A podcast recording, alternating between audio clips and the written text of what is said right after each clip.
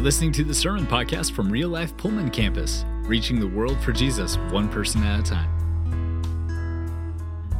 Glad you're here. We're going to jump into this because we got a few miles to go before the sun sets today.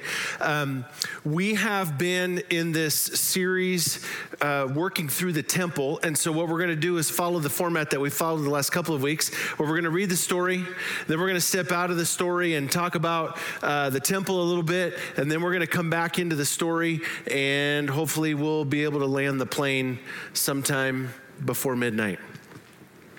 How many of you guys have to work tomorrow? Yeah, I don't. So. uh, Merry Christmas. All right, Luke chapter 2, let's go. In those days, Caesar Augustus issued a decree that a census should be taken of the entire Roman world. This was the first census that took place while Quirinius was governor of Syria, and everyone went to their own town to register. So Joseph also went up from the town of Naz- Nazareth in Galilee to Judea, to Bethlehem, to the town of David, because he belonged to the house and line of David. And he went there to register with Mary, who was pledged to be married to him and was expecting a child. While they were there, the time came for the baby to be born, and she gave birth to her firstborn, a son. She wrapped him in cloths, placed him in a manger because there was no guest room available for them. Now, We've talked a little bit about this up until this point, but I really want to step in and kind of pull this apart and ask ourselves what's going on here? Why is it that there is no room for them in the guest room? And what is the guest room and where does that come from and what's what are, what's the dynamics here? And this is one of those moments where in order to really understand the depth of what's happening in the story context matters exclamation point. So i want to show you some pictures. Uh, this will help us understand. This picture is a typical four room insula style home in the land of Israel. If you come with me to Israel, we will go stand in one that has been completely reconstructed. So you'll know exactly what it's like. Um, it's cool. Um, they're amazing things. And then we'll read a story about some some people who tear the roof off and drop their paralytic friend down through, and you'll take a look at the roof and go, How did they do that? Because their faith prompted them to do so.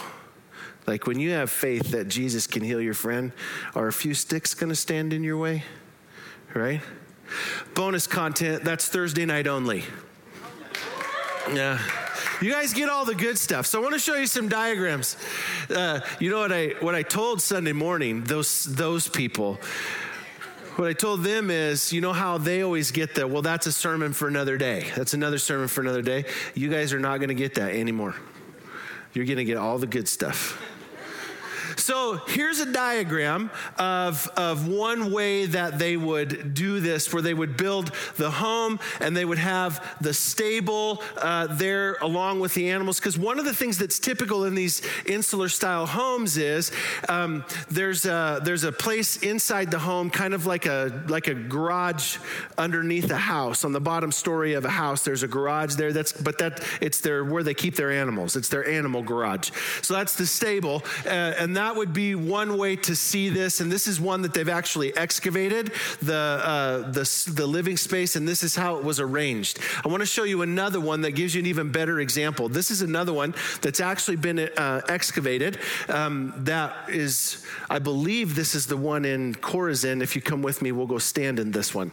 Um, but I want to focus in on this. So you have typically these this general courtyard, and then you have the, the general living area, and then the storage and you can go, well, where did they sleep? Well, there was typically one space where they all kind of slept together. The entire insula, sometimes 50, 60, 70 people, they all kind of sleep in one room, right? Kind of dorm, dorm style, um, which raises a question uh, how do they have kids?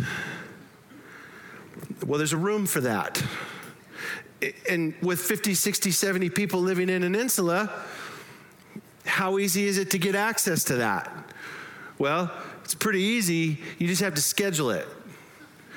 And everybody knows what that room's for. So if you're in there, everybody knows what you're doing. To which we typically go, ew, that's so gross, right? Here's one of the things I think about our culture and sexuality, and we're going to do a series next year called the Sex Talk, where we're going to spend some about six weeks talking about God's view on sexuality and how we should be talking about it in the church. One of the problems that we face in our culture is that we hide all the really beautiful things about sex and we expose all the things that should be hidden. Like we have it exactly backwards. And so we don't know how to talk about it well because it's all full of shame and, and embarrassment and all those kinds of things. And that's not how sexuality should be at all. That's not how it should be at all. So the, for them, it's this beautiful thing. It's this beautiful thing. You want to schedule the room? You schedule the room. And that's one of the reasons why when you first get married, the, the son will build a room for him and his wife to stay in for the first two years. He builds that room and then they just stay in there by themselves. Because in your first two years, you know this, you don't want to have to schedule the room.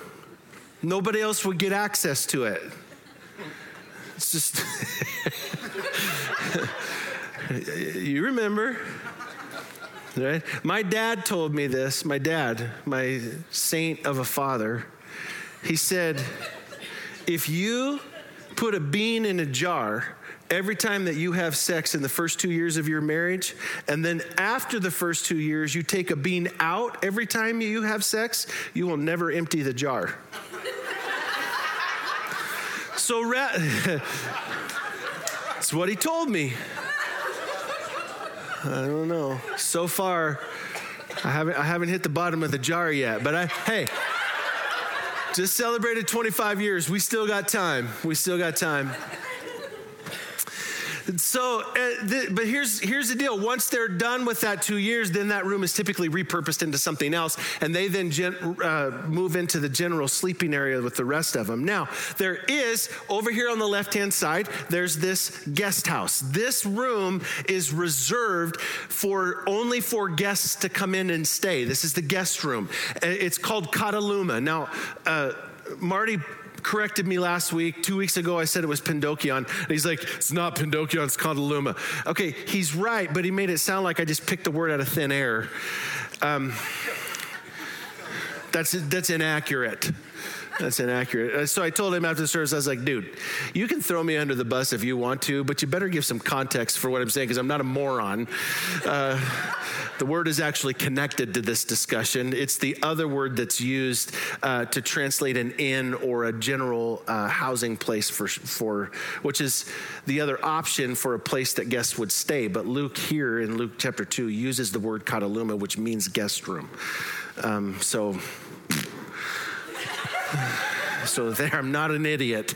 Uh, maybe I still am, but anyway, so the guest house, you have to understand something. You have to understand something.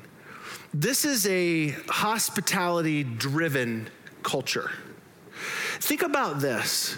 In the story of Lot with Sodom and Gomorrah, the two angels come to his house. Remember, all the people that are living in Sodom come and they knock on the door and they say, um, We want to have sex with the two guys that are staying at your house. And Lot says, No, you can't do that. They're like, You need to do it or we'll storm your house. So what does Lot do? Gives them his daughters, to which we go, What? In a hospitality culture, that's absolutely what you would do. You would never. You, in fact, if you remember the movie Lone Survivor, if you haven't watched that movie, if you have a problem with rated R movies, don't watch it. But it's a movie about um, a Navy SEAL unit. Everybody gets killed but one guy, and he's wounded. He's all shot up, and he gets he winds up being taken in by this uh, Islamic Arab village He's an American soldier taken in by this Islamic Arab, Arab village. And the Islamic army comes in to try to get this guy. And they literally, many of them, lose their life protecting him. Like that's even modern day, that's still normal. Hospitality in this culture, absolutely core. You, because it's also an honor shame culture. If you don't take care of your guests well, you bring shame on your whole family. If you, if you think about um, the movie 47 Ronin with uh, Keanu Reeves, where this, he dishonored his family and so he was exiled.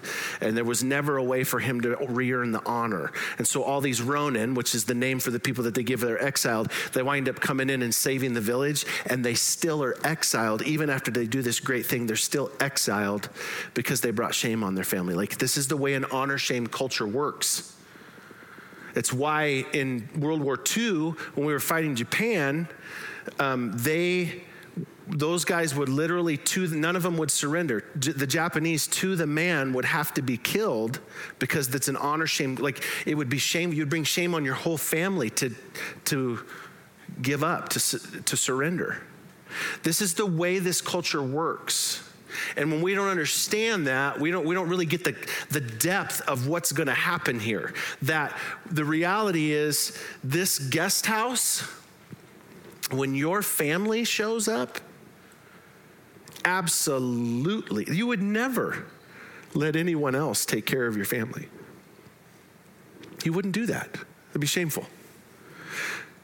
Which raises the question why is there no room for them in, the, in their family's guest room? How is that even possible?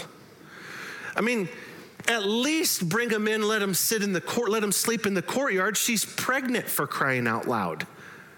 And maybe that's the point. Now, there's two options here for what happened, where they actually went. One of them is that they went into the area of the stable or over here by the chicken coop. If you go, go back to the first diagram, there you go. See the stable section there? Uh, go back to the picture, one more. No, the picture, the black and white picture. There you go. Um, underneath here is this area, this garage area where they keep their animals. That's one option for where they went. Um, that that's an option, but here's my issue. Let's say you knew a bunch of your family were coming into town, so you cleaned out your barn because you knew you needed someplace to keep them. Okay? How long does it take for the animals to start messing it up again? Yeah, that's the first question. Second question Of all the family that comes to visit you in your house, do you put the woman who's about to give birth in the stable?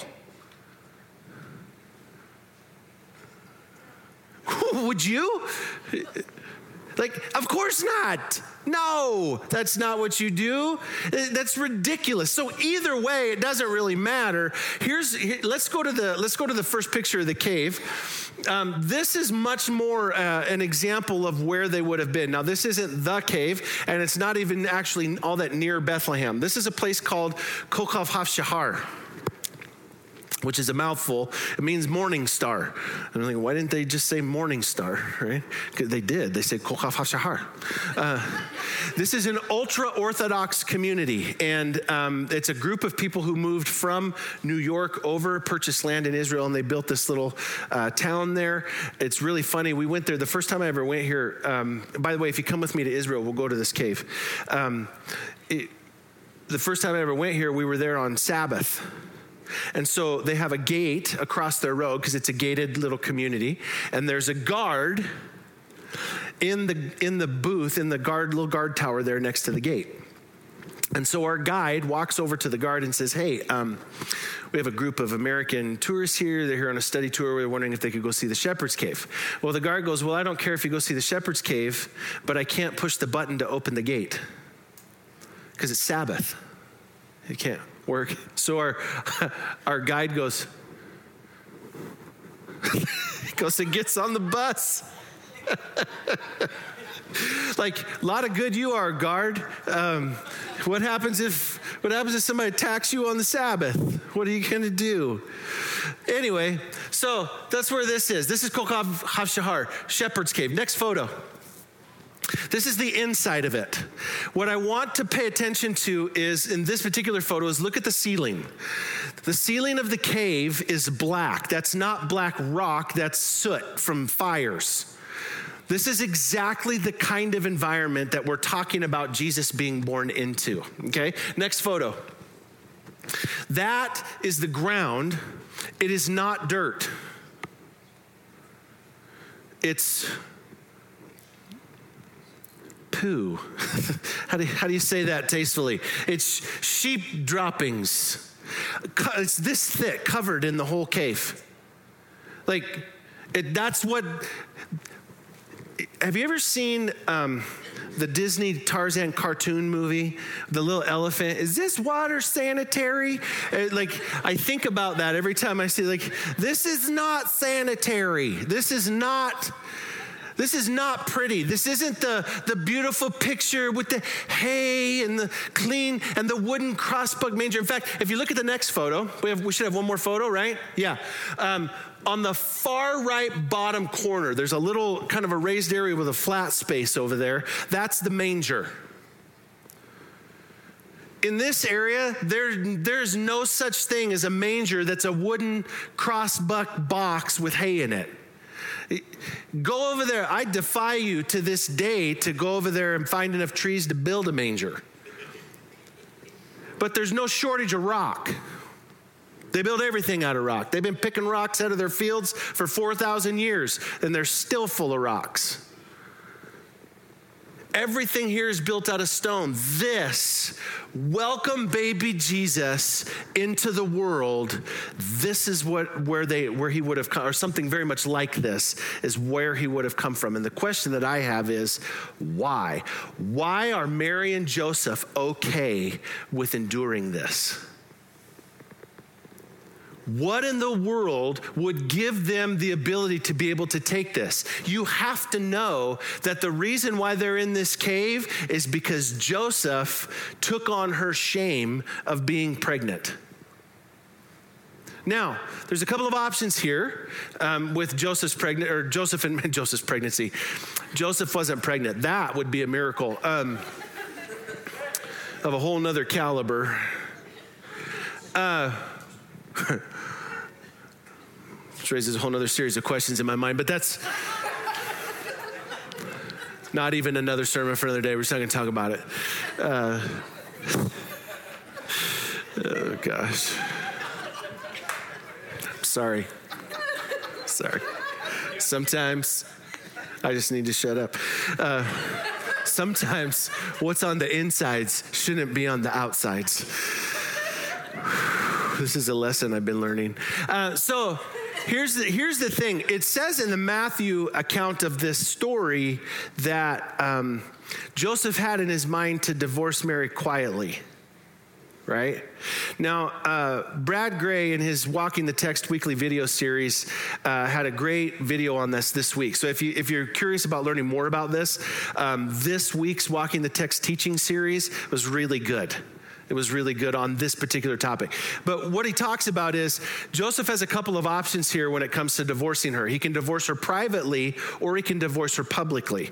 Now, if he divorces her privately, all the money, the dowry, the all that stuff, it all goes back to her family. So he loses all that money. If he divorces her publicly, then he gets to keep all that money and she gets to go back home with nothing because she shamed her family.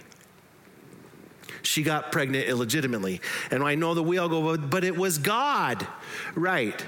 Uh, again, I would say this if I have a 22 year old daughter that was up here singing tonight, beautiful voice, if she came to me and said, Dad, I'm pregnant, but don't worry, it was God. Like, sure.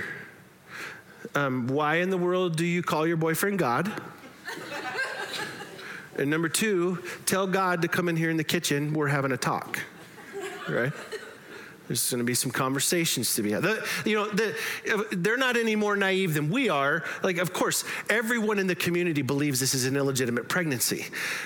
Joseph has in mind to do the, the thing of integrity, which is better for her and worse for him, actually, to put to divorce her quietly. The angel comes to him and says, Don't do this, this is of God. And he says, okay, I'll stay with her. But in order to do that, he has to take on her shame. Essentially, to the whole community, to, and to his whole family, he's saying, the, the child is mine. And he didn't even do anything wrong. Like, he didn't even do anything wrong. And his entire family is looking at him, going, Oh my gosh, you have shamed the whole family. How could you do this? Now, I want to leave that story and then we'll come back to it. I don't want to talk about the temple metaphor that we've been using. So, Let's throw up the temple diagram. This week, we are talking about the holy place. And so this is beyond the, the steps there. We've been moving into the Holy of Holies, which is where the presence of God is. This is where we're going to land. This is where we're going to find God with us. And it's going to be stunning where we find him. And you won't find him anywhere else because you don't get to pick where the presence of God dwells. He does. We have to go there. We can't entice him to go where we want him to go. In the holy place, this is a place of consecration. This is a place where you and I, we commit ourselves to the mission. Remember, we learn at the steps that God's promises are secure, and because of that, we can have hope. But we have to prepare ourselves to be able to be part of the fulfillment. So we go to the altar and we confess, and then we go to the porch and we repent. Here in the holy place, we consecrate ourselves for the mission that God's laid ahead of us. We commit, set apart, we rest in, in decisions that we make to actually follow God. I don't know where it's going to take me. I don't know where what it all means, but I don't care. I am committed to being God's instrument on this earth regardless of where that where that goes or what it means. Here's a question. How does the world know that you and I have been set apart?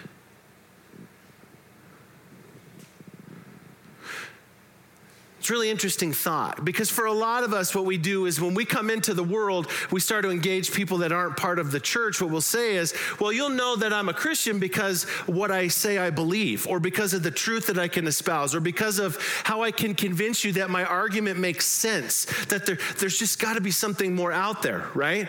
Like, and all that stuff's good, it's important, but the Bible says over and over and over and over again how the world will know that we have been set apart as God's vessels.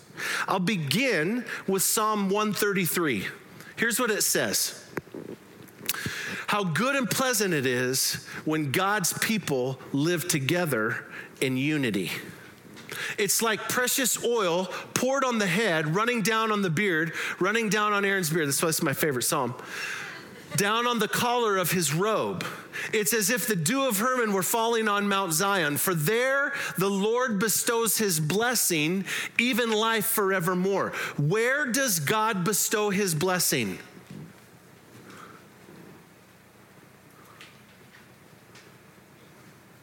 Go back to the first slide of Psalm 133.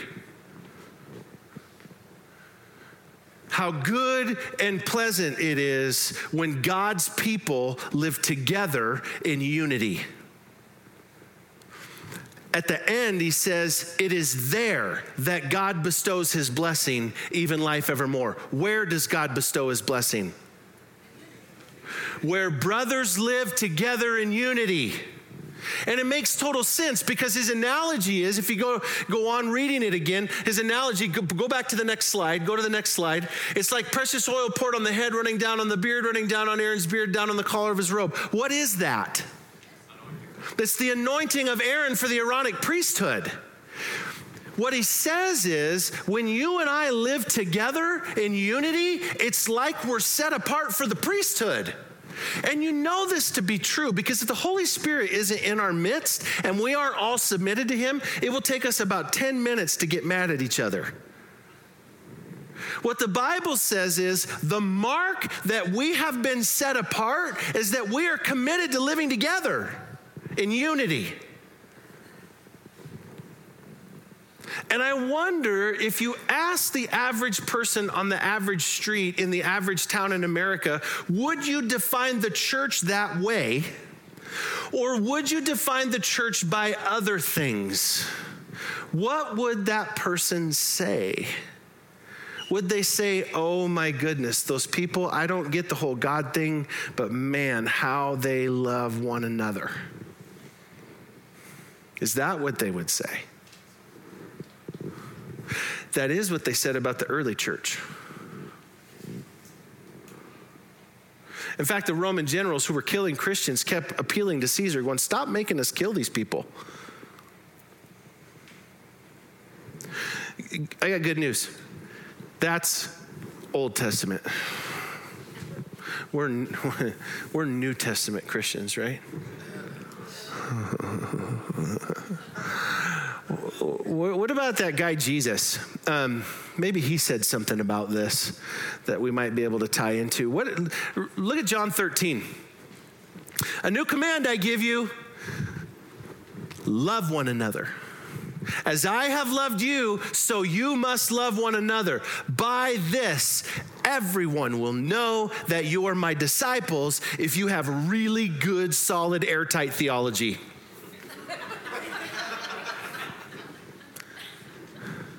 Oh, I read, I read that wrong.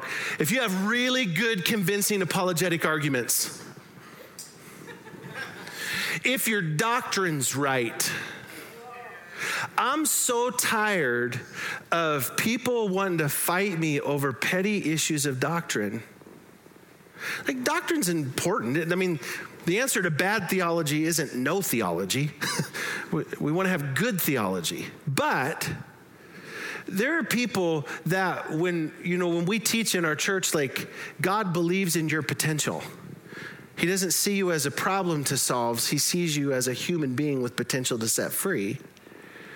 There are people like, no, the Bible teaches total depravity. I'm out. I've had, I can't even tell you how many people I've had leave the church over that issue alone.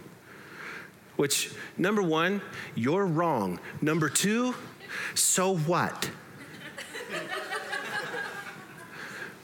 Even if we are totally depraved by sin, God still sees us as humans full of potential to set free. Stop focusing on the problem. Let's work towards the solution.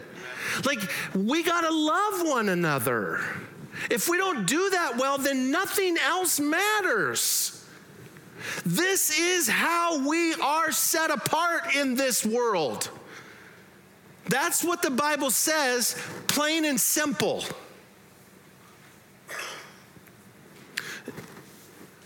One more. I could do lots more. One more. Romans 12. Because Paul, I mean, you got to have Jesus and Paul. In the presence of two witnesses, a matter will be confirmed.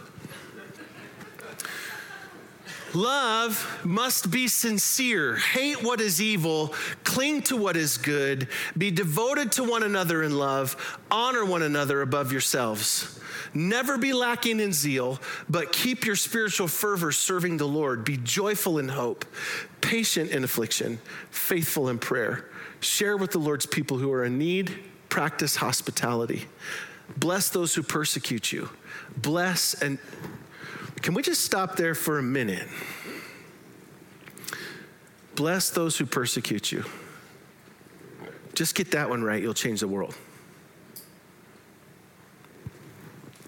Bless and do not curse. Rejoice with those who rejoice. Mourn with those who mourn. Live in harmony with one another. Do not be proud but be willing to associate with people of low position. This is what Paul will go on to say. Here's the deal.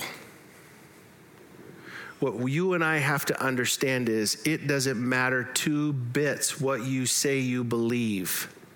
If we don't love each other well, none of the other stuff has any power or weight.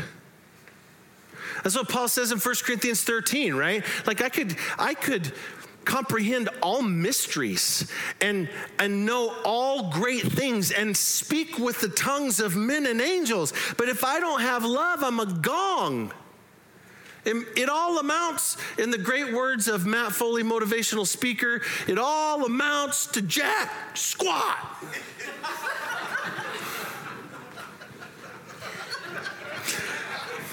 I wanted to do that for my people who didn't get the the total depravity comment. Some of you are like total depravity, yeah. Some of you are like Matt Foley, motivational speaker. You know, become all things to all people. That by all means I might win some. Listen, why are Mary and Joseph willing to endure the shunning of their family? in order to bring the Son of God into the world? I have a thought. I think it's because they loved God more than they loved being right. And because of that, they were able to love people better. Oh, that we would get that right. And with that, we're going to move towards the Lord's table every week we take communion together. So if you're new with us, we have an open table. What that means is anybody who's willing to celebrate the death, burial, and resurrection of Jesus with us is invited to partake. But we want you to hold the elements to the end, and we'll take them all together. Now, here's something that we're going to start doing in 2019 that I want to uh, give you as a way to do this week. I know that some of you guys are really busy with um, Christmas and different things this week, and and you're still going to try to have your small groups happen. Um, that's awesome if you want to do that. Uh, you don't have to do that on a week like this. But if you're going to, um, here's some questions. I want to throw some questions at you to discuss during your group. Okay, this will be your. We're, we're going to use move into more of a kind of like a lecture lab mindset. So we're going to have the lecture, and then you're going to go into your home group and have an application lab. Question number one: In your life right now, who wouldn't have a place in your guest room?